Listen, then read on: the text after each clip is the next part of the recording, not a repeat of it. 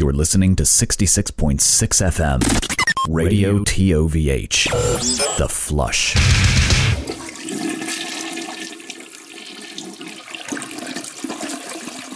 Well, hey there, everybody. It's me, Joe Thrash and Kill. You're listening to another thrilling episode of the Toilet ov Hell radio show. Joined today by the good and golden boy, the internet sweetheart. You know him, you love him. He's 365 Days of Horror, as I like to call him, Jordan. Jordan, how are you? I am good because we are not talking about just the worst people in heavy metal this week. We're doing a theme show instead. I apologize for last week's episode. That one sucked, actually. Uh, when by the time that you listen to this, I'll be, I think, just returning from a short vacation. So uh, I will. If I sound re-energized here, it's because uh, uh I am in the future uh, by transitive properties. It's complicated, really. But I'm, I'm especially excited uh, for the theme on this week's episode because, like, in the last five minutes, I found like life changingly good music. it is. Uh, we can preface that with tune in come October because we may have something special for you. We definitely will, um, and we'll, we'll we'll maybe get into these details a little bit later. But uh, in the meantime, how are how are you, Jordan? Doing okay. Currently melting at about 90% humidity right now. And uh, for recording the show, I don't have the air conditioning on or a fan because I want to produce the best possible sound quality for everyone. So I'm just currently in a schwitz. Yeah, uh, I have to turn off my AC whenever we do the show, and that pisses off everyone in the house. so when we do these uh, extra long episodes during the summer, it's because we're really enjoying it and we really care about your listening experience. So remember that. Uh, Patreon.com slash toilet of hell. Give us money, give us money, give us money. this is going to be an extra moist show. It's going to be like a crowbar concert. Uh, I don't think either one of us has the, the girth for that yet. Uh, working on it. collide. um, I don't even know how this came up. Uh, okay, okay, I, I take it back. I do know how this came up. We're, do, we're doing a special episode today. What is the theme of this episode? We are doing an episode focusing on obscure corporate record labels. Correct. Uh, I realize that might sound unnecessarily specific, but we'll get there. It'll make a lot more sense. Um, the genesis for this, because I don't want to take credit for anything here undue, is that uh, somebody that I follow on Twitter shared a five year old YouTube video, and I never, ever, ever, ever watch YouTube videos, but this thing was appealing to me for reasons that I can't really articulate uh, because I'm not really interested in the subject matter whatsoever. Uh, but this was a video from a couple called Snipe and Wib, uh, which, uh, trigger warning, they are English, and I apologize for that. Things are uh, extremely British, but you care about this subject so much that you powered through it. Exactly. Uh, their video was called That One Time Games Workshop Had a Record Label. Um, this video that they put up several years ago has 75,000 views, so this is not new information we're sharing with anybody. Again, full credit where it is due. Thank you for these guys for putting this video together. But uh, this 15 minute thing I was entranced by. Uh, do you know what Games Workshop is? That's like one of those generic names where it's like, I think so, but if you actually tell me, it's like, oh no, I was completely wrong. Because I think I'm confusing it with like DreamWorks and right, Imagineers right. Workshop and all these other things that aren't games. So they should call Games Workshop uh, the Warhammer Company. I think that would make more sense. Like, do you know what Warhammer is? I do know what Warhammer is. There's actually a Warhammer store like five minutes from where I live. That's but, I, uh, I am not super familiar with Warhammer, but I did go to a Warhammer store with Kit in Frisco, Texas, which was weird. Just like in the middle of a uh, like a kind of like family friendly uh, downtown square. They've got a fucking Space Marine statue outside. it is strange because I think if you're not involved in any of this stuff like we are, we just assume there's no possible way an actual brick and mortar store could exist and thrive and be a good business. But the one by me has been open for like 10 years. So I guess, uh, you know, obviously people are very passionate about painting their little orcs and whatever. But to actually go and purchase in person and sustain a store is surprising. Yeah. Um, I, I, I went into this with him because they had uh, the Warhammer Cafe there, and I really wanted a coffee. So you could get like a fucking Chaos Marine latte or a, a, a, a Nurgle tea or something like that. It was really a bizarre experience for me. A bolt thrower muffin. It, essentially, um, I uh, I've never. My, the, before that, the closest familiarity I had with Warhammer was uh, I had a roommate in college that I hated, uh, who was uh, really shitty. Uh, so uh, he would spend his spare time painting those miniatures, and uh, when he pissed me off, I would take one and throw it away. I realize that sounds incredibly shitty of me, and it was, but this guy sucked a lot. You got to understand, listener. This he had he had me over a barrel here. I had to I had to get back at him somehow. What was the magnitude of suck? I uh, would go. So we we uh, shared a room, right? It was two beds in one room, like dorm style, right? So he would come home late at night and like I would be asleep in the room and he would start fucking his girlfriend two feet away from me and like they would make jokes like thinking that I was asleep about me. Uh, And I gotta tell you, that pissed me off pretty good. So from that day on, just whenever I felt an urge, I would throw away one of his hand painted, super expensive little Warhammer figs. Robert, if you're listening to this, fuck you. well, you know what? Uh, after telling me that, I think you're rather restrained than you're avenging. You know, I know how much people love these little Warhammer doodads, so I, I felt like that that was an adequate uh, compromise for spite. Uh, anyway, um, I know that these things are very, very, very expensive, and I know that it takes a long time and a lot of care to paint them. Supposedly, there's a game involved in there somewhere too, but I have yet to see any evidence of that. Have you? All I know is there's books and there's little figures, but I, I think the people that I know that have done it just talk about painting it. So, Yeah. I mean, there could not be a game for all I know. Theoretically, there's a game, but it seems less popular than just buying the figures, uh, which seems like that's probably pretty good for Games Workshop, I would say. Uh, this company has been around for a very long time. Uh, f- like, I remember, I think, renting a, a game called Space Hulk uh, when I was very little. That It was a terrible video game, very, very bad video game. Uh, there was apparently a Warhammer property, so that must have been like the mid 90s, I think. So uh, this thing goes back to the early 80s, if I'm not mistaken. Uh, they make a lot of money. Uh, they're doing pretty well. People love their shit. Uh, and they they are so confident, or they were so confident in people loving their shit, that in the early 90s they made their own record label. Now, did you get a chance to listen to any of the releases from uh, games or Warhammer Records? Uh, a few, and while watching the video that you had sent about this, there are some names that pop up that we've actually heard about, like S- Sabat, Sabbat. Yes, that would be the never, one that I was uh, never sure how to pronounce it. uh, I call it Sabbat, and that would be the one with Andy Sneap, uh, not the one with uh, the, the the Japanese guys that wear loincloths. Um, Which you know, some people say that is the inferior Sabbat, and whatever. That's that's up to you to decide. I'm not I'm not going to tell you what to think either way. Uh, but there was also um, some smaller bands uh, like Wraith, uh, which is like a hard rock band I was not familiar with previously. Something called D-Rok, Saxon, and of course, Bolt Thrower. Do you just want to say the word bolt thrower back and forth for a while? Would that make people happy? Just yelling bolt thrower back and forth at each other and reminding people if they did this 20 years ago, they would have been more popular. A little late, man. Uh, it's okay. That's fine.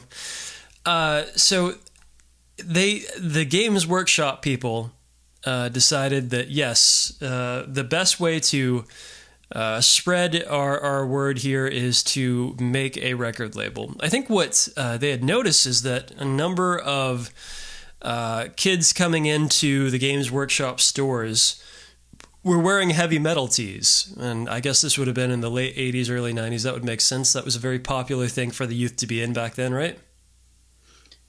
Yeah, um, you have your niche markets where it's lots of hand in hand heavy metal and horror movies and H.P. Lovecraft and you know, Space Marine or Killers certainly fits that bill in its own weird, nerdy way. I mean, let's let's be clear here. Like, if you're kind of a, a socially maladjusted weirdo, you're more likely to be into heavy metal and like fantasy role playing games than say like, I don't know, going out to the club and shit. Playing sports. yeah.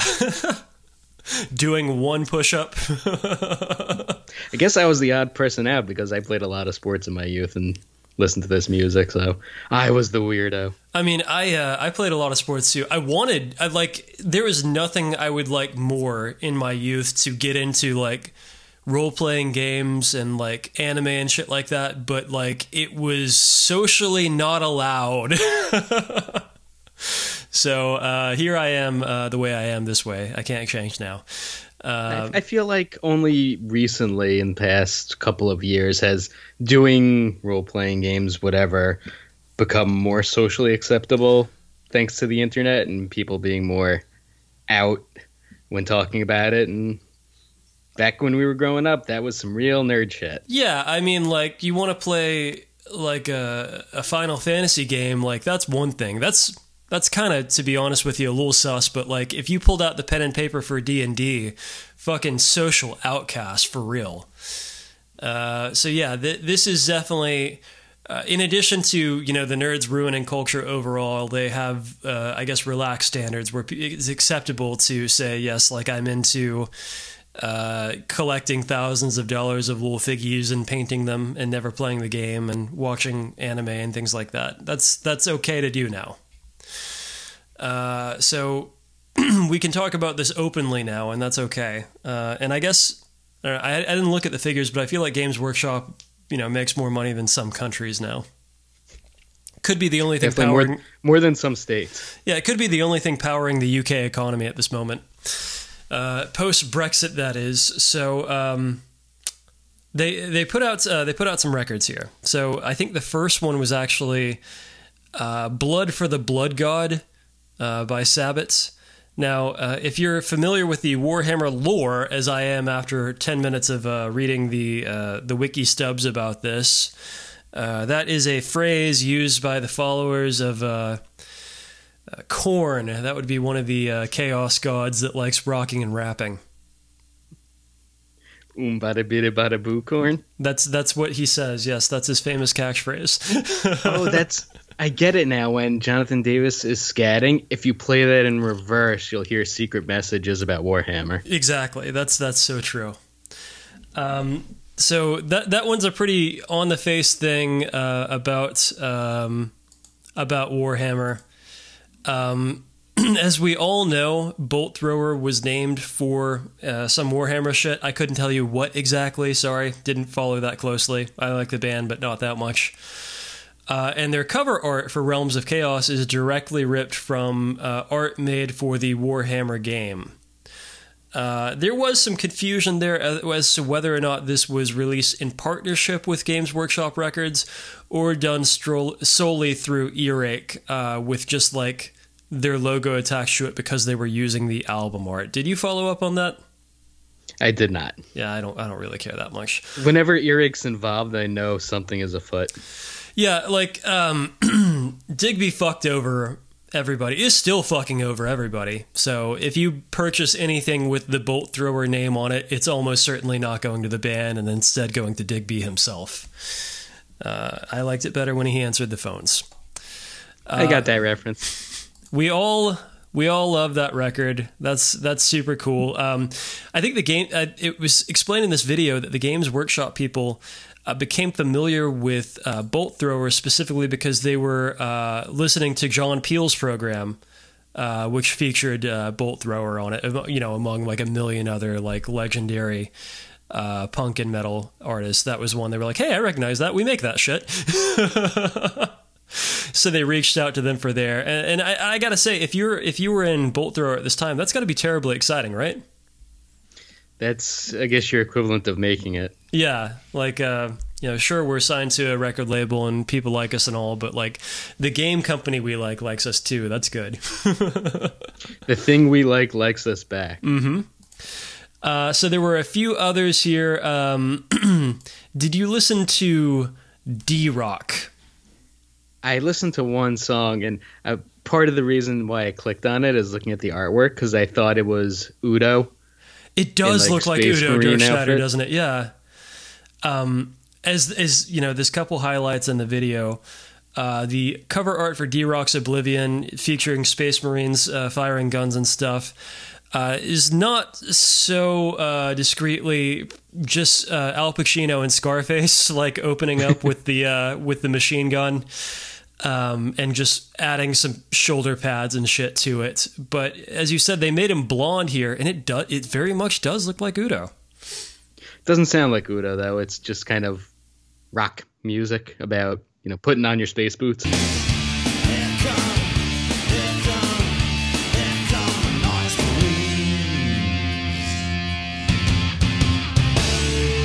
Yeah, I gotta gotta be honest with you. I think this is the weakest release out of all of them. What do you think?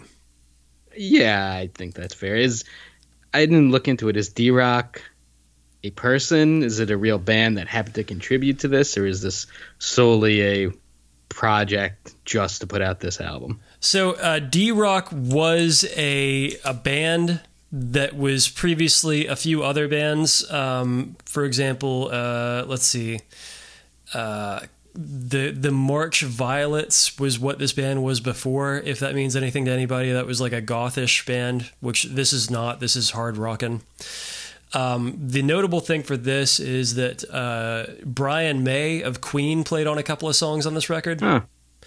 Uh, and the explanation for that was that uh, his kid uh, likes Warhammer. Well, that's a funny connection. yeah. So, uh, you know, the things that you do for your kids, right? It was. Uh, Well, it's it's like the picture that's been going around for a while of Corey Taylor in full Slipknot gear talking to Max Weinberg, um, the drummer for Bruce Springsteen's band and Conan O'Brien, and sitting next to them is just a young Jay Weinberg dressed up like Corey Taylor, and now he's in the band. So I haven't seen that's weird actually connections. That's super cute. I haven't seen that yet. I want to see that. Um, so yeah, this this one, you know, it's that's that's all you got going for it. Really, is that that notable connection, but uh, not not a lot else to say about it. Uh, there is another one that I would like to talk about a little bit, though. Um, Rich Rags. You familiar with the Rich Rags? I am not forward with Richard Rags. Uh, they put out one record uh, as a band. It was um, released on Warhammer Records. It was called Psycho Deadheads from Outer Space. And I gotta say, this one goes. I dig this one a lot. Uh, we can play a little bit of Generation Bubblegum Hell here. This is your generation bubblegum hell.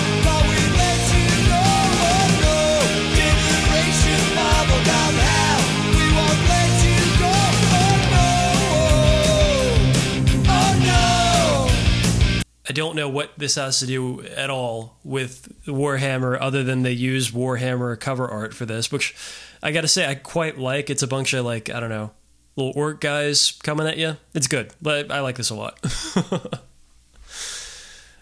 um, the downfall of Rich Rags and most of the other bands featured here is that Warhammer Records had the uh, misfortune to put out the promi- pri- the lion's share of the releases between like 1992 and 1993. And do you know what else was going on at that time? Not hard rock and heavy metal. Yeah, that's exactly it. So this stuff was getting a little passe at the time, and unfortunately, none of these guys really went anywhere. Um, what about Wraith? Did you get a chance to listen to Wraith? I did not listen to it. Uh, I think it's good. It's uh, hard rocking, a little bit harder rag hard rocking. Uh, I quite like it. They had two releases on Warhammer Records, which featured uh, Warhammer cover art, and then uh, on subsequent re-releases, they do not have Warhammer cover art. um, how about Saxon? Do you know Saxon? I know Saxon, they've been around for 40 years, and there are certain people, like Chris Jericho, who will insist that they were like an extremely important heavy metal band, and they still rock to this day. And I would just say you're wrong on both accounts. Uh, I think they're, you know, early new wave of heavy metal, and like while other bands like Iron Maiden and Judas Priest and all that have had massive success and are legends in the genre. Saxon is not. Yep. I think they're still putting out music to this day. Oh yeah, they never stop. and yeah, they never stop. And what was it Biff Bifferson or whatever Biff Byford, the vocalist, like puts out solo stuff, and man, it's time to retire. Um, you know, it's cool if you're a Saxon fan, though. You're like, oh man, I'm eating today because I've constantly got records to sort through. Every every day there is a new Saxon record. Um, they put out an album, Forever Free, that features, I gotta say, pretty fucking shoddy looking uh, Warhammer artwork here of a little marine guy on a, a shitty little motorcycle. Um, not a fan of it personally, but you know, whatever. That's that's neither here nor there. Um, unfortunately, you know, uh, Warhammer Records, it was very short lived.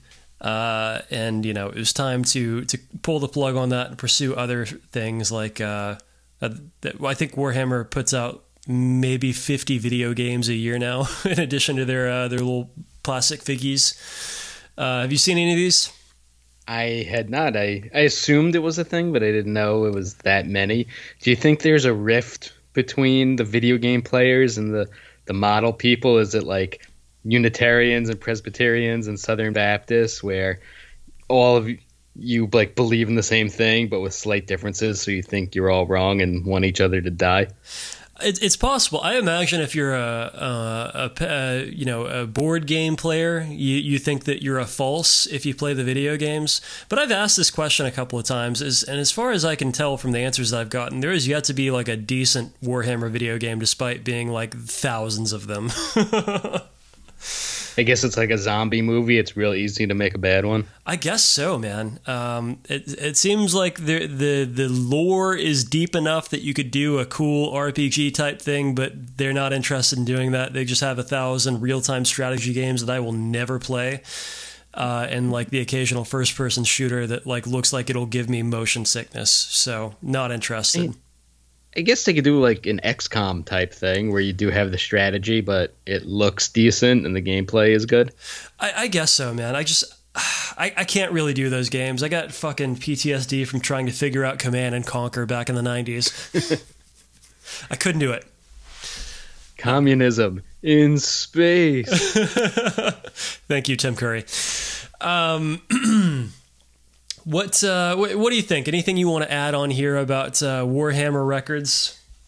I think they could probably revive it, even if it's just like mostly a net label or something, and squeeze a lot of money out of it. I agree, absolutely. Uh, I think that if anything, this is a, a, a, an idea that's time has come back around again. I know we say that there is no money in music, but it's different when it's associated with little plastic figures that you make so much money on, dude. You have a built-in audience. I think people love video game music now, um, and it's like relatively easy to make music on your computer. Mhm. You don't need bands. You don't need lots of studio time. I know, like WWE just has two guys who make all their theme songs for them, so it could definitely be done. And there's not a lot of overhead, and I think they could probably make some money off it again. I agree. I mean, there are a million like little private press um, vinyl companies that specifically do video game soundtracks or things inspired by video games and at premium prices, and they make bank. Like, probably, uh, probably not a bad idea. I'd say, uh, Games Workshop people, get on the horn. We'll talk to you. Oh yeah, getting that cr- that cross section of heavy metal fans, Warhammer fans, and vinyl nerds, oh yeah, and just you're throwing making, on You're making money. throwing on like they have all sorts of strategy books. Just take the artwork from there, put it on vinyl, sell it for fifty dollars. People will keep that on their shelf forever. Oh yeah, shit. We got to get in on this somehow. Uh, we, maybe we should get on the phone with Warhammer. We got to figure that out. Let's let's buy the Warhammer name just to put out the records on it and make bank. I like that idea. I hope, hopefully they'll license it to us. Um, but you know, speaking of uh, video game shit, uh, I had a, a just a thought this morning. One of those rushes of memory come to to mind uh, that uh, a friend of mine in the mid 90s had a CD uh, called Killer Cuts. Do you know what that was? I don't think so. That was a CD release for the Killer Instinct game, like a soundtrack. I was gonna guess Killer Instinct, but I didn't want to be wrong. And that was like, I don't know, man. That was a pretty fucking groundbreaking thing to do. Uh, Rare, the company that did Killer Instinct alongside Nintendo, uh, who also did like Donkey Kong Country and uh, and shit like that, like. Uh, they, they were extremely forward thinking with like creating their own little uh, mini label and uh, music specifically to release to enjoy alongside the video game. And like, and you can look at this on YouTube right now. Look at all the comments of people like, "I fucking wore this CD out." It's kind of like the Mortal Kombat soundtrack. People love that too. Mortal Kombat. And if you you know, I, I I've listened I've listened to both of them like within a pretty quick succession here. I got to say the Killer Instinct one does feel kind of like a uh, you know a Pepsi to the Mortal Kombat like Coke here. Uh, so that was released in uh, let's see here 1995, uh, but that was not the only uh, Nintendo record release of that era. Um, there were actually a number of them, including uh, Play It Loud and one that I learned about uh, recently called White Knuckle Scorin'. Are, are you familiar with White Knuckle scoring? Only because you sent it to me. Now this isn't Nintendo doesn't have its own record label, but this came out on MCA Records in 1991. Um, so Nintendo does have their own record label now, uh, but it's solely like exactly what you would think. It's official releases of game soundtracks, so that they can easily put them out on you know CD and vinyl and make a lot of money off of them. Uh, and they've been doing that for a good number of years now. But this was a different era before video games were you know just omnipresent everywhere. Uh, this was uh, actually licensed by Nintendo and put out through MCA. Uh, it was dedicated to Bobby Brooks, uh, an agent who died in the helicopter crash that killed Stevie Ray Vaughan. Did you know about that? I did not know about that, and that's a real weird connection for all of us. It is weird. I walk my dogs past every single morning past a uh, monument to Stevie Ray Vaughan. Uh, apparently, he uh, was born in my neighborhood. So interesting stuff. uh, they they pee on it all the time. This is what I think of your music. I mean, yes, uh, that is true.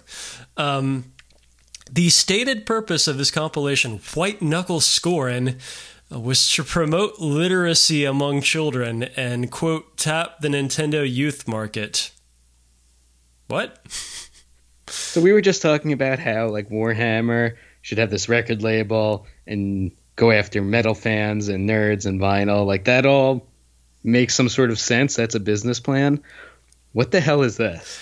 I, I don't know. And the more that we get into this, the less sense that it makes, actually. Like you you are creating a record in honor of a talent agent who passed away that liked Nintendo and the music is going to promote literacy among children Yeah, yeah. that, that play video games. That's a, that's a little convoluted, wouldn't you say? I understand wanting to do something nice for a friend or something like that. The reasoning behind this is a little confusing. Like, wouldn't you want to put out a, I guess, a book? A book would make the most sense, I would say. Yes, but no. uh, it says here that Bobby Brooks was the agent of many of the artists who appear on this record, including Roy Orbison, Crosby, Stills and Nash, Dire Straits, Flesh for Lulu, and Sheena Easton. All acts that children love. And also on this thing is Britny Fox. huh? How about that? Um, Like you have you have a record that has Crosby, Stills and Nash, Roy Orbison, and Britny Fox. really wild stuff, man. Um, uh, let's see here. Uh, th- that says that uh, the Orbison song here, uh, "I Drove All Night," was actually the first new song for Orbison, who died uh, three years prior since the release of his last album. So, like, I like Roy Roy Orbison quite a bit, I gotta say, but that's weird that like this is the thing that we are like we gotta unearth like this unreleased track for. White knuckle scoring. Roy would have loved this shit. It's what Roy Orbison would have wanted. it's funny. I don't think this happens anymore, but I feel like in the 90s, we had a couple of examples of these beloved artists, musicians who passed away, and then they like rediscover one of their songs, and it's a big deal when they put it out. Like you have this Roy Orbison song. There was an Elvis song that came yeah. out. There was um, the Missing Beatles song that came out. Uh, later on, you had Nirvana. Uh, you know, you're right. I think Yeah. was the song. There So- were uh, 50 uh, Tupac records that came out after his death, still are coming out. And it's just not a thing that happens anymore. Yeah. Uh, so the, this will kind of explain things a little bit. The record White Knuckle Scoring, again, I, I just love saying that, included a booklet that featured a comic story loosely based on Super Mario World. Uh, it reflects the stated aim of the compilation, in which Princess Toadstool helps Yoshi and the Koopalings learn to read. However, to the chagrin of King Bowser, who persistently remarks that ignorance is bliss. At various points, the characters pause mid panel to announce song cue to advise the reader to listen to a track on the CD. However, only the opening track, Ignorance is Bliss by Jellyfish, references any aspect of the comic or Nintendo. Just a six year old kid excited to read a comic book about their favorite video game characters, and then they're listening to Iron Hand by Dire Straits. Yeah, why not? Why not, man? Um, I gotta say, uh, I, I do want to uh, actually take a look at this booklet here because the concept of like the princess teaching Yoshi and Koopalings how to read is very cute to me. I hope Yoshi has Roy Orbison glasses on. Oh, that'd be so cool. Um, my dad had this uh, Roy Orbison record when I was a kid that I was obsessed with because it's him on the cover, you know, wearing his trademark shades, driving a go kart.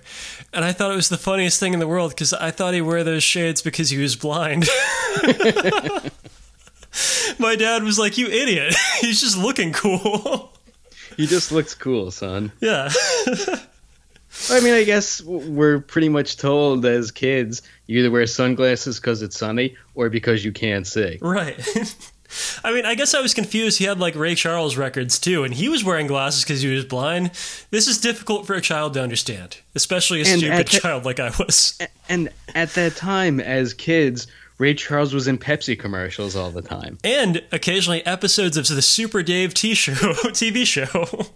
So that's kind of that's a funny thing to think about is sunglasses equal blind. Duh. And that's just how that's just all, all our knowledge of that one thing growing up.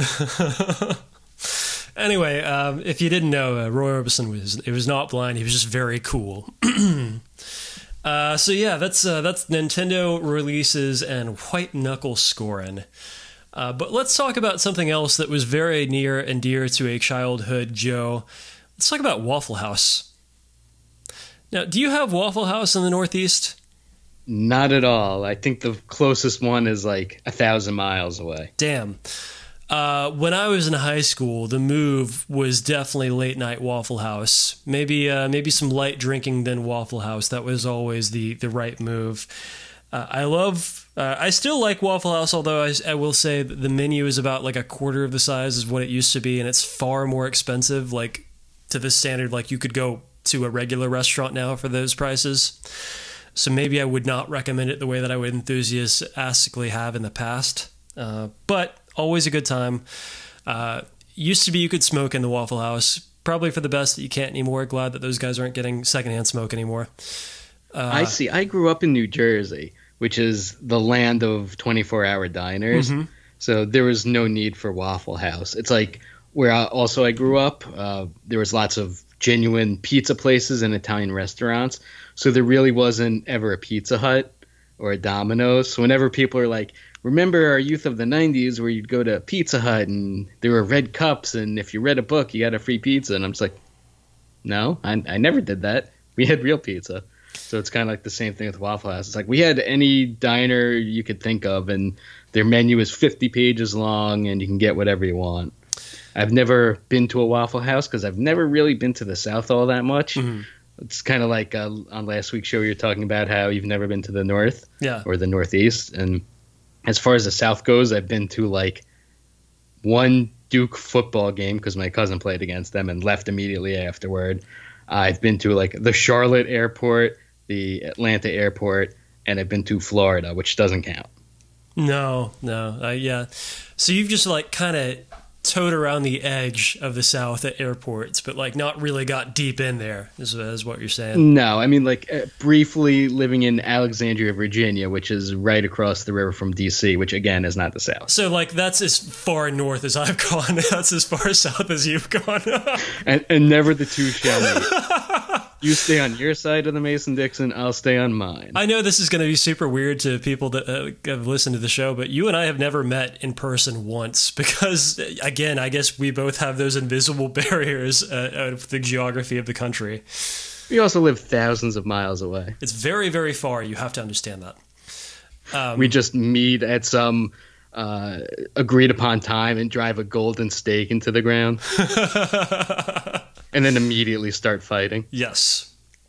Um, where I am from, uh, things are pretty fucking spread out. So if you want a 24 hour breakfast spot, it's either going to be like a truck stop or a Waffle House. Um, so uh, I, I liked I liked going to Waffle House quite a bit when I was a kid. Uh, I checked recently because the the place that I moved to here in Dallas has a Waffle House down the street from me. Uh, they the ones that I went to growing up, they had jukeboxes, and they still do, thank God. And available on all of those jukeboxes is Waffle House original music. Now, that's not to say it's only Waffle House original music. You can still listen to like Honky Tonk Badonka Donk on uh, you know the the jukebox there. But if you really want to, uh, you can listen to uh, the Waffle House March, uh, Raisins in My Toast, Waffle House Family, uh, et cetera, et cetera, et cetera. So Waffle House March sounds like a, a theme song for a fascist takeover. March of the Waffle House, March of the Waffle House. oh, we, oh, we, oh, oh. Waffle House has been putting out original music on Waffle House Records since I think the 70s. I'm not entirely sure.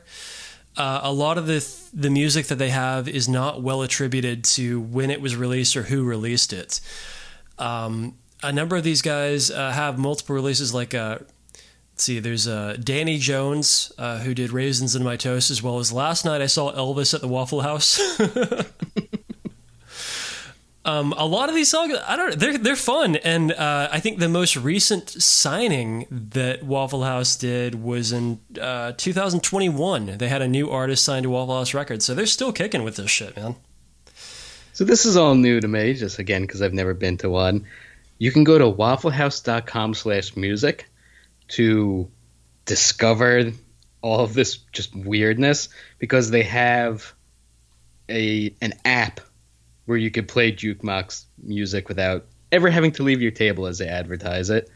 There are also music videos for their songs. Hell yeah, there are. You have Waffle House, the Burt video, Summertime and Lemonade, Rock the House, Southern Classic, This Is the Night, and Color Me Gone.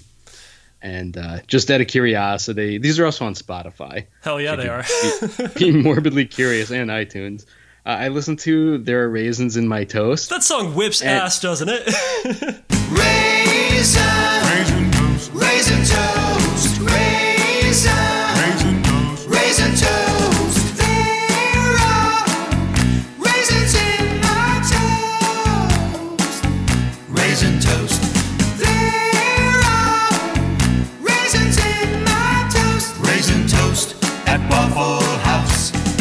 Sure, because it's Sherry from the Four Seasons. yeah, yeah. This is this is this is a very clear rip on the Four Seasons. I listened to, like, 10 Raisins! Yeah, I listened to 10 seconds. I'm like, wait a minute. Sherry, baby. But it's about raisin toast. Um, there, there's a lot of variety here, but there's a reason why everybody loves raisins in my toast because everybody fucking loves Frankie Valli. and just uh, looking it up on YouTube and reading the comments and lots of people saying my friend put ten dollars in the jukebox and picked this song ten times. I did that when I was in high school for sure. there was a in college. There's a local restaurant that had one of these digital jukeboxes, and it had a lot of music on it, and it had a lot of heavy metal too, and not just Metallica or Guns N' Roses. Like Scars of Tomorrow was on there, and like yeah, like real lesser known stuff. And the weird thing about whenever you'd play a metal song is the volume on everything got a lot quieter. Hmm. So you can kind of hear the song, but if the place was busy, you couldn't really hear it over people talking.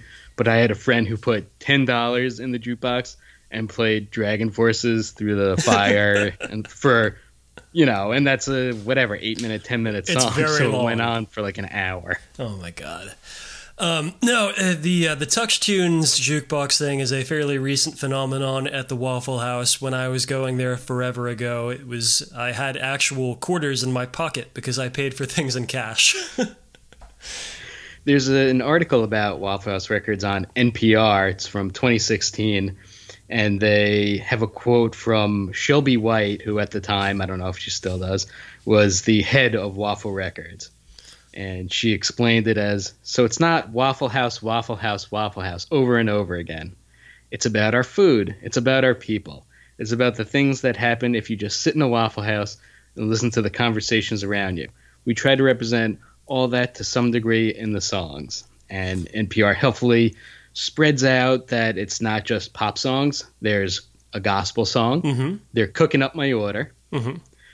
There's bluegrass, Waffle House steaks. There's boy band R&B with Waffle House for you and me. hmm And there's good old American rock and roll with Saturday Night at My Place. What we're missing here is fight music. Like Waffle House needs to put out their own "Knuck If You Buck." You just you're eating Waffle House at two in the morning, and you just hear a cymbal crash slowly four times. it's just the whole thing turns into a melee. Um, Oh shit! like What the fuck is up, Waffle House? I love I love Waffle House. Uh, I've got very strong memories of it, but at the same time, like you cannot argue that there is a specific phenomenon of people fucking fighting at the Waffle House, and I feel like, yeah, you don't want to encourage that, but you need to acknowledge that's a part of your heritage. There was a viral video not that long ago of a fight at Waffle House the woman catching the chair Yes. in midair. That's a the badass Dragon Ball bitch. Z character. God, that is a badass bitch. That was actually at the uh, the waff- the one Waffle House in Austin. Yeah, someone just hurls a chair and just one hand catches it like it's nothing. Ah, so cool, man.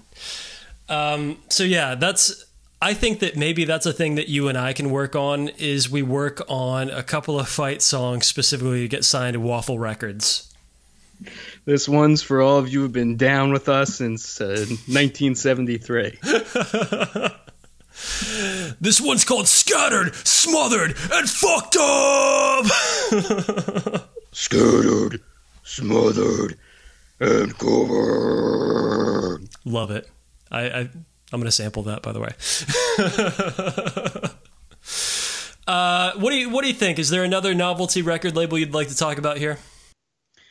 Uh, there's one we can briefly talk about, and briefly because there's not much to it. But when you mentioned the Warhammer thing, my mind initially went to WWE's SmackDown Records. SmackDown. Tell me about SmackDown Records.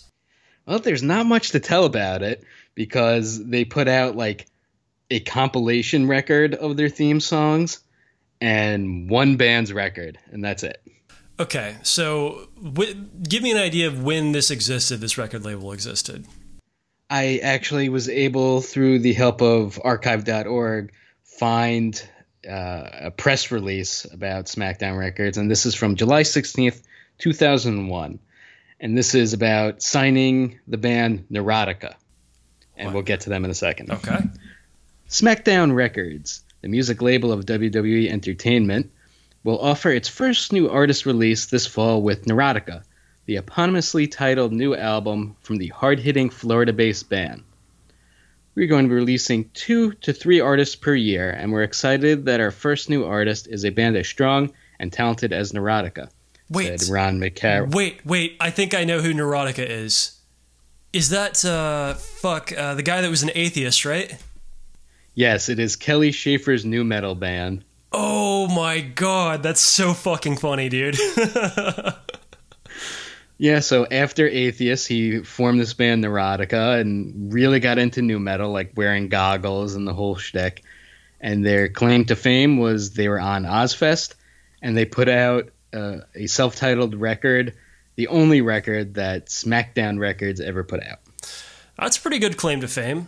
Um, I remember uh, one of my cousins had a bunch of the um, uh, WWF the music uh, albums, so he was he was the target market for I guess SmackDown records. I don't think he had the Neurotica record though, unfortunately. Sure, you can get it for real cheap at any sort of record store or used bookstore. so this press release continues. The album features high intensity, hard rockin' tunes like "Right of Your Life," "All My Friends Crush You," and "Up in the Hay," Uh huh. and radio-friendly power ballads like "Said She." To me, they're an amalgamation of lots of rock influences, declares producer Doug Kay, with the common ingredients being equal parts melody and aggression. We're influenced by many different types of music, confirms singer Kelly Shaefer. But what's really important to us is the emotion that certain songs provoke. On stage, we have an extremely high energy level that we combine with big musical melodic hooks. I see. Can't believe they weren't more successful, man. Uh, what do you, well, did you listen to it? You wanna ride the ride of your life.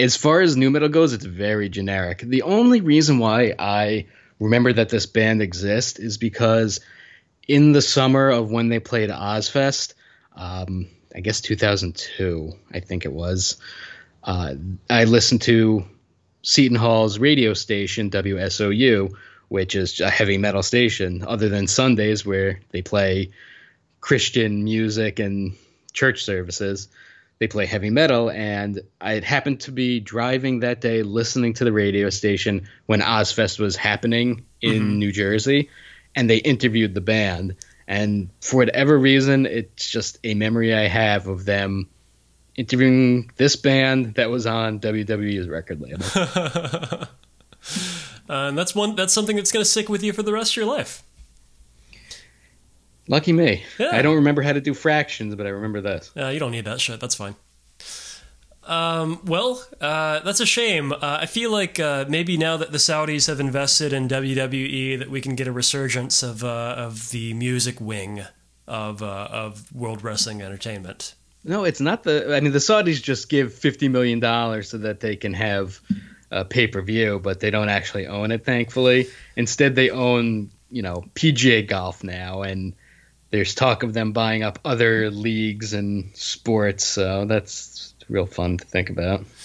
Yeah, um, I I feel like I, I'm okay giving up uh, the PGA. Like they had their rival thing, and then they just absorbed it. The PGA itself, that's fine because golf is for assholes anyway. But like, I would prefer that maybe uh, the people that did 9/11 stay out of like other beloved institutions in sport. That would probably be nice.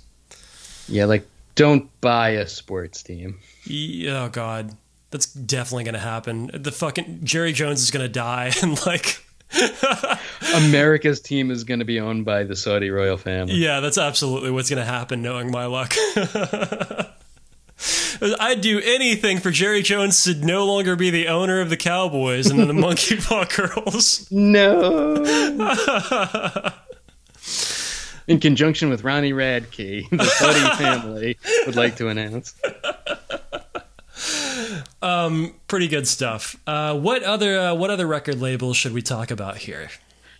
Here's one that's a blast from the past that I remembered that was a record label, but I think people mostly will know this from the compilation album that was in every Hot Topic and FYE for a couple of years. And if those still exist, you can probably find a used copy for a couple of pennies. Yes, MySpace Records.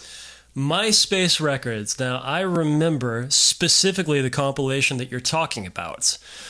Uh, that had a bunch of bands that would go on to be beloved today, and then a bunch that are very much reviled to this day. I remember the compilation more for the cover because it featured pictures of MySpace celebrities. yeah, like uh, boy, some again, some of those people are still around today. Really wild stuff. Uh, the record itself uh, featured AFI, which some of you people are obsessive about, and I don't understand at all. Um, the Click Five, which I think they were like in a commercial for like a Coke or something, and then that was the that was the end of them. Uh, Fall Out Boy, um, Dashboard Confessional, Weezer, uh, which is unfortunately still a band, uh, Hollywood Undead, Against Me, very much beloved now, uh, and Tila Tequila. What happened to Tila Tequila? She had her own MTV show for a while, A Shot of Love with Tila Tequila, which, again, weird memory things that I have. I had a job interview uh, in DC, um, like the mid 2000s, mid late 2000s, and they put me up in a hotel for the night. And it was like a decent hotel. It wasn't a Holiday Inn or a Clarion Hotel or whatever, a Motel 6. But for whatever reason, the TV in the room only had like seven or eight channels. Hmm. Real weird. And like the only watchable channel was like MTV. Everything else was stuff I couldn't possibly want to watch. And it was just showing episodes of A Shot of Love with Tila Tequila. So I watched two of them and my soul left my body for the rest of the night. Um, yeah, the last I saw of Tila Tequila, she got banned from Twitter because she was like uh, expressing a uh, support of Hitler. Uh, so I think she migrated over to Gab, and I'm not. I don't. I'm not active over there, so I can't tell you what she's doing now. Um, MySpace. Um, I went to her Wikipedia page. I'm making a mistake. what's going on? Tequila has expressed her belief that the Earth is not a sphere but is flat. In 2018, she began using a new stage name, Tornado Thene. Uh huh. Legal issues, discography, filmography, television, awards and nominations, including AVN Award for Best Celebrity Sex Tape. Oh, that's a. I don't like that. That's an award category. That's that's very disturbing to me. After expressing her support of Adolf Hitler and making anti-Semitic and white nationalist comments, she was, she was expelled from Celebrity Big Brother. Damn shame, man. Um, the artists signed to MySpace Records. Uh, let's see, there was Hollywood Undead. Um, maybe like the nadir of music, I would say. In my opinion, that band. What do you, What do you think? rap metal with guys wearing masks that should not still be a band and somehow they are still putting out music to this day Yeah, like that should have been a one and done thing uh, absolutely. Yes. Uh, let's see. They also had um, Pennywise, uh, a band that I, I guess somebody out there might enjoy, and Mickey Avalon. Do you remember Mickey Avalon? that sounds like a gangster It does kind of. Uh, no, Mickey Avalon was most famous, I would say, for uh, his novelty hit "My Dick." My dick need no introduction. Yo, dick don't even function. My dick served a whole luncheon. Yo, dick, it looked like a munch. they also had christina milian who i've heard of I don't know that I have. she has an extensive wikipedia page um, and uh, i think she was a disney channel person Oh, okay, gotcha. Um, yeah, I think that's it. I think that's all anybody would have heard of here. Uh, oh wait, there was Dirt Nasty, which was the rap project of one of the guys that was in Scary Movie. great Yeah, good stuff. Uh, what what else we got here? Um, that's it as far as like myspace records there was uh, i didn't know about i didn't know about this but now that it's we've been talking about it maybe it's somewhere in the back of my mind starbucks had their own record label Oh my god, I kind of remember this too. Um, it, this would be in the mid two thousands, right? yeah it's hear music is what it was kind of the the name it was under but it was a record label It was founded in 2007 in a partnership between Concord Music Group and Starbucks. Your Music began as a catalog company in Cambridge, Massachusetts in 1990 before being purchased by Starbucks in 1999. And it wasn't just a record label, there was like a whole concept and plan behind this that was probably developed by people in suits who don't actually understand how things work. What, The what- Hear Music brand has four components the music that each location plays, in store CD sales, including Starbucks exclusives, branded retail stores, which opened shortly after the catalog was formed, and a label distributing their recordings. As of December 2006, there were four Starbucks Hear Music coffee houses. I'm curious if these things still exist. I um, I can tell you, I have been to one of them, and it is no longer there. Good. 10 Starbucks locations also had Hear Music Media Bars, a service which uses tablet PCs to allow customers to create their own mixed CDs. Wow. Media bars were located in Seattle and Austin. What that's so funny. Like, uh, like we have this technology. Like literally everybody, like in this era of the 2000s, everybody has a home computer that has a CD drive that I desperately wish I still had. Uh, that uh, allows you to quickly make a mixtape, and everybody was doing it all the time. And some dickhead in a suit is like, "What if we did that in a retail location?" I mean, those same people are like, what if we invented buses? yes, that exact same asshole. So it's this weird like business plan of like being a record label, but also having physical locations where people can buy coffee and listen to music more. And you know, obviously that didn't work out so well. Uh, but in 2007, they created Hear Music record label. The company's first artist signing was Paul McCartney, Jesus. leaving his longtime label EMI. In July 2007, the label signed Joni Mitchell. Jesus. In March 2008, it was announced that Carly Simon had signed with the label and would be releasing a new album entitled This Kind of Love in April 2008, her first collection of original songs since 2000. She blamed poor sales on Hear Music's failure to promote the album. She sued the company and lost. Damn, that sucks. So here's the other roster people that uh, some people will have at least heard of Antigone Rising. Who wait? Uh, who? I don't remember them at all. I know the name. Okay, The Cars, that's a pretty big name. Yeah. The Chieftains, huh. Elvis Costello, Uh, That. Huh. Carole King, Wow. John Mellencamp, Boo.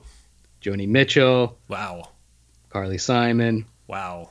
Paul Simon, Wow. James Taylor, Huh. and Sonic Youth. So, what? Sonic Youth. I guess that wasn't one of the noise records that they were putting out through Starbucks, was it? Maybe it was. Kind of hope. That's the record they put on to get people to leave when it's uh, 10 o'clock. Uh, I remember, uh, like, it was a pretty big deal for a period there uh, where you could only buy uh, some some records at a Starbucks, and like they were kind of a big deal. Like I remember Alanis Morissette's acoustic version of "Jagged Little Pill" was like a big hit for some reason, and you could only buy it at the fucking counter at a Starbucks. The limited availability of this album led to a dispute between Maverick Records and HMV Canada, who retaliated by removing Morissette's other albums from store shelves for the duration of Starbucks' exclusive sale. Damn, poor Alanis caught in the middle of his controversy. The biggest seller was Ray Charles's Grammy-winning Genius Loves Company, with sales of 2.86 million records. 25% of those were sold at Starbucks. That is fucking crazy. And also, yeah, I remember that record. It was it was a big fucking deal. Like he was doing duets with like Elton John and shit. um, wow. Uh, but you know, because I guess CDs that are no longer profitable, this I don't. Do you think Starbucks still sells CDs? I haven't been to a Starbucks in years. Uh, neither have I. I mean, I don't drink coffee anyway, so I have no reason to go. But they think they just sell tchotchkes now. Like, Uh. buy this $25 to go cup that's shiny and has their logo on it. Oh, okay. That's a little less fun, I would say. I mean, all this music is very much like uh, of the vein of like you're a middle aged person that sometimes buys a record or whatever. So it's not that exciting or whatever, but it's still kind of an interesting artifact of the way that music used to be distributed in this country. Um, but let's talk about one that we kind of came out of uh, left field and was more a, I guess, relevant to our concerns. We got to talk about Scion AV, man. You remember Scion AV? It was. They don't still exist, do they? No, Scion got folded into Toyota completely in 2013, maybe, I guess. Uh, in like the mid to late 2000s, early 2010s, they were a car company that was marketing to young people and specifically heavy metal fans. So I, uh, I've never driven a Scion. I've never been in a Scion car, actually. Uh, I thought that they were horrifically ugly, but I will say the greatest, I guess, corporate largesse to the world of independent music came from this fucking car company that no longer exists. Uh, they put out so many records. Uh, let's see. By the end, they had 143 releases, like physical copies of things. They worked with over 1,500 artists uh, for their uh, compilations, for their festivals, which they had specific festivals, like for different genres of music as well. Um, they put a lot, a lot of money into bands. They paid artists to make these records and make these videos. They distributed them. Uh, they put on the events and they did. They chose that they would not make a profit from the AV segment of the business. All of the artists retained ownership of everything they put out through Scion. They covered the production costs, licensing fees, and distribution for all of them, and every dollar went to the artists. Can you Yeah, imagine? Can you imagine anything like that happening now? Never, never in a million years. And it's like now you've got guys that are like, uh, Liquid Death gave us a case of water. I am forever in their fealty. The way things are going, these record labels are just going to own your actual voice and use AI to create new songs with it. Uh, yeah, so this is such a fucking outlier in the history of anything in the music industry. Like, and that's why it went out of business. I know, right? No, nothing this good could ever stick around. They did the right thing and catered to things we specifically like, and now they're no more. Yeah, they, they catered to things that like I appreciate on so many levels, and in return, I would never even consider getting in one of their cars. um, but yeah, like they uh, they put out records for Meshuggah, they put out Immolation, they put out Magrudergrind's best release, a 10 inch EP. uh, it's it's wild. The they worked with like every member of Wu Tang, including the affiliates that nobody cares about. This is what happens when you let people like us in charge of something. You put out awesome stuff, and then you go out of business. Yes, that's correct. Uh, I know that you know over the years you and I have talked about this uh, Scion AV, but like I just want to give it a mention here because this will never happen again. And Never. I real I appreciated it when it was going on. I remember a lot of people were like calling uh, some punk bands posers for working with Scion, but like you could not get a better deal. Uh, you were taking a handout from a corporation in return for absolutely nothing uh, because you get to keep everything. You get nothing but profit. This this was an anomaly. And I'm just going through their rock festival lineups, uh, which was in the first year was in Atlanta, second year was in Columbus, Ohio, third year Pomona, California, fourth year Tampa, fifth year Memphis, and final year was in Pomona again. So this was all over the place. And just as a reminder, at least the first festival had this was 2009 Mastodon, Neurosis, High on Fire, Pig Destroyer, Boris, Baroness, Torche, Kylesa, Wolves in the Throne Room, Krallice, Withered, U.S. Christmas, Salome, Zoroaster, Coalesce, Tear, Rake, Harvey Milk, A Storm of Light, Ailstorm, Converge, Cryptopsy, Septic Flesh, Warbringer, Toxic Holocaust, Skeletonwitch, Trash Talk, and Nachtmystium, who didn't play.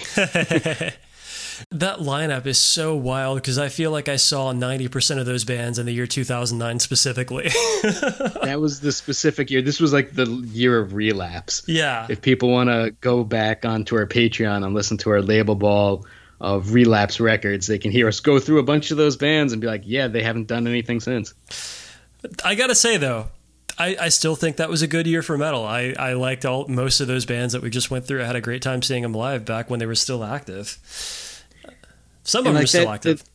and like that theme of we're just putting on shows with cool lesser known bands just went throughout the entire run of this yep. um, which like even now with the festivals that we have they don't have this level of here's a small band that no one really knows about that's you know doing okay that we're gonna put them on like in the last uh, version of the festival in 2014 power trip was on it incredible. Um, like, and that was pretty early in the Power Trip saga too. So like, they were they were on it. So Yeah, on this stage, Midnight Blast, Exhumed, Power Trip, In Cold Blood, Speedwolf, and Necrogoblikon. Sponsored by a car company. we'll never have it so good ever again, man. Uh, that's a shame. Um, but you know, I'm pouring one out. Uh, this car company uh, is the only corporate players who ever do anything good for artists, and we will remember it. um, quickly going through a couple of others, you found that Playboy. Uh, that would be the uh, soft, uh, soft focus uh, gentleman's magazine. Uh, had a record label back in the day as well, right? Yeah, they had a record label in the 70s. There's really no one on here that anyone listening would know. I mean, But may- it was- maybe some some of our southern listeners would know uh, Mickey Gilley, uh, who had a um, a chain of nightclubs called Gilley's, and also a brand of beer called Gilley Beer. Is that the, the cousin to Billy Beer? yes, it is. Playboy Records was also home to the early 1972 and 1973 U.S. single releases by soon to be international superstars ABBA. That's pretty wild. I don't know exactly how it worked out because I'm just looking at the Discogs uh, lists of records from uh, Playboy Records. They also were involved somehow in releasing uh, Jonathan Richman and the Modern Lovers early records, which is pretty wild too. Those are good records. The label was relaunched in 2001 as a jazz imprint distributed by Concord Records. Sony Music's legacy recordings handles Playboy Records catalog from the 1970s. I listened to uh, the record here, or the song here that was listed as the uh, the biggest seller for Playboy Records. This would be uh, "Fallen in Love" by Hamilton, Joe Frank, and Reynolds. Which that name is a little rough on the tongue, I gotta say. This Doesn't flow. No, and this is uh, just kind of like what every '70s uh, adult like contemporary pop song sounded like to me. Like the no sauce, no flavor at all. But people loved this shit back in the day. Um, I don't know, man. I, I, I don't really care for the uh, the stuff of the '70s. How about you? No, disco, pop, whatever. You'd think, well, you know what? I was thinking Playboy should do this, but this probably would have been a better thing for Hustler or Penthouse, but a record of sexy sounds and, you know, maybe someone reading Penthouse letters, just record, CD, MP3, something like that. That seems like a missed opportunity.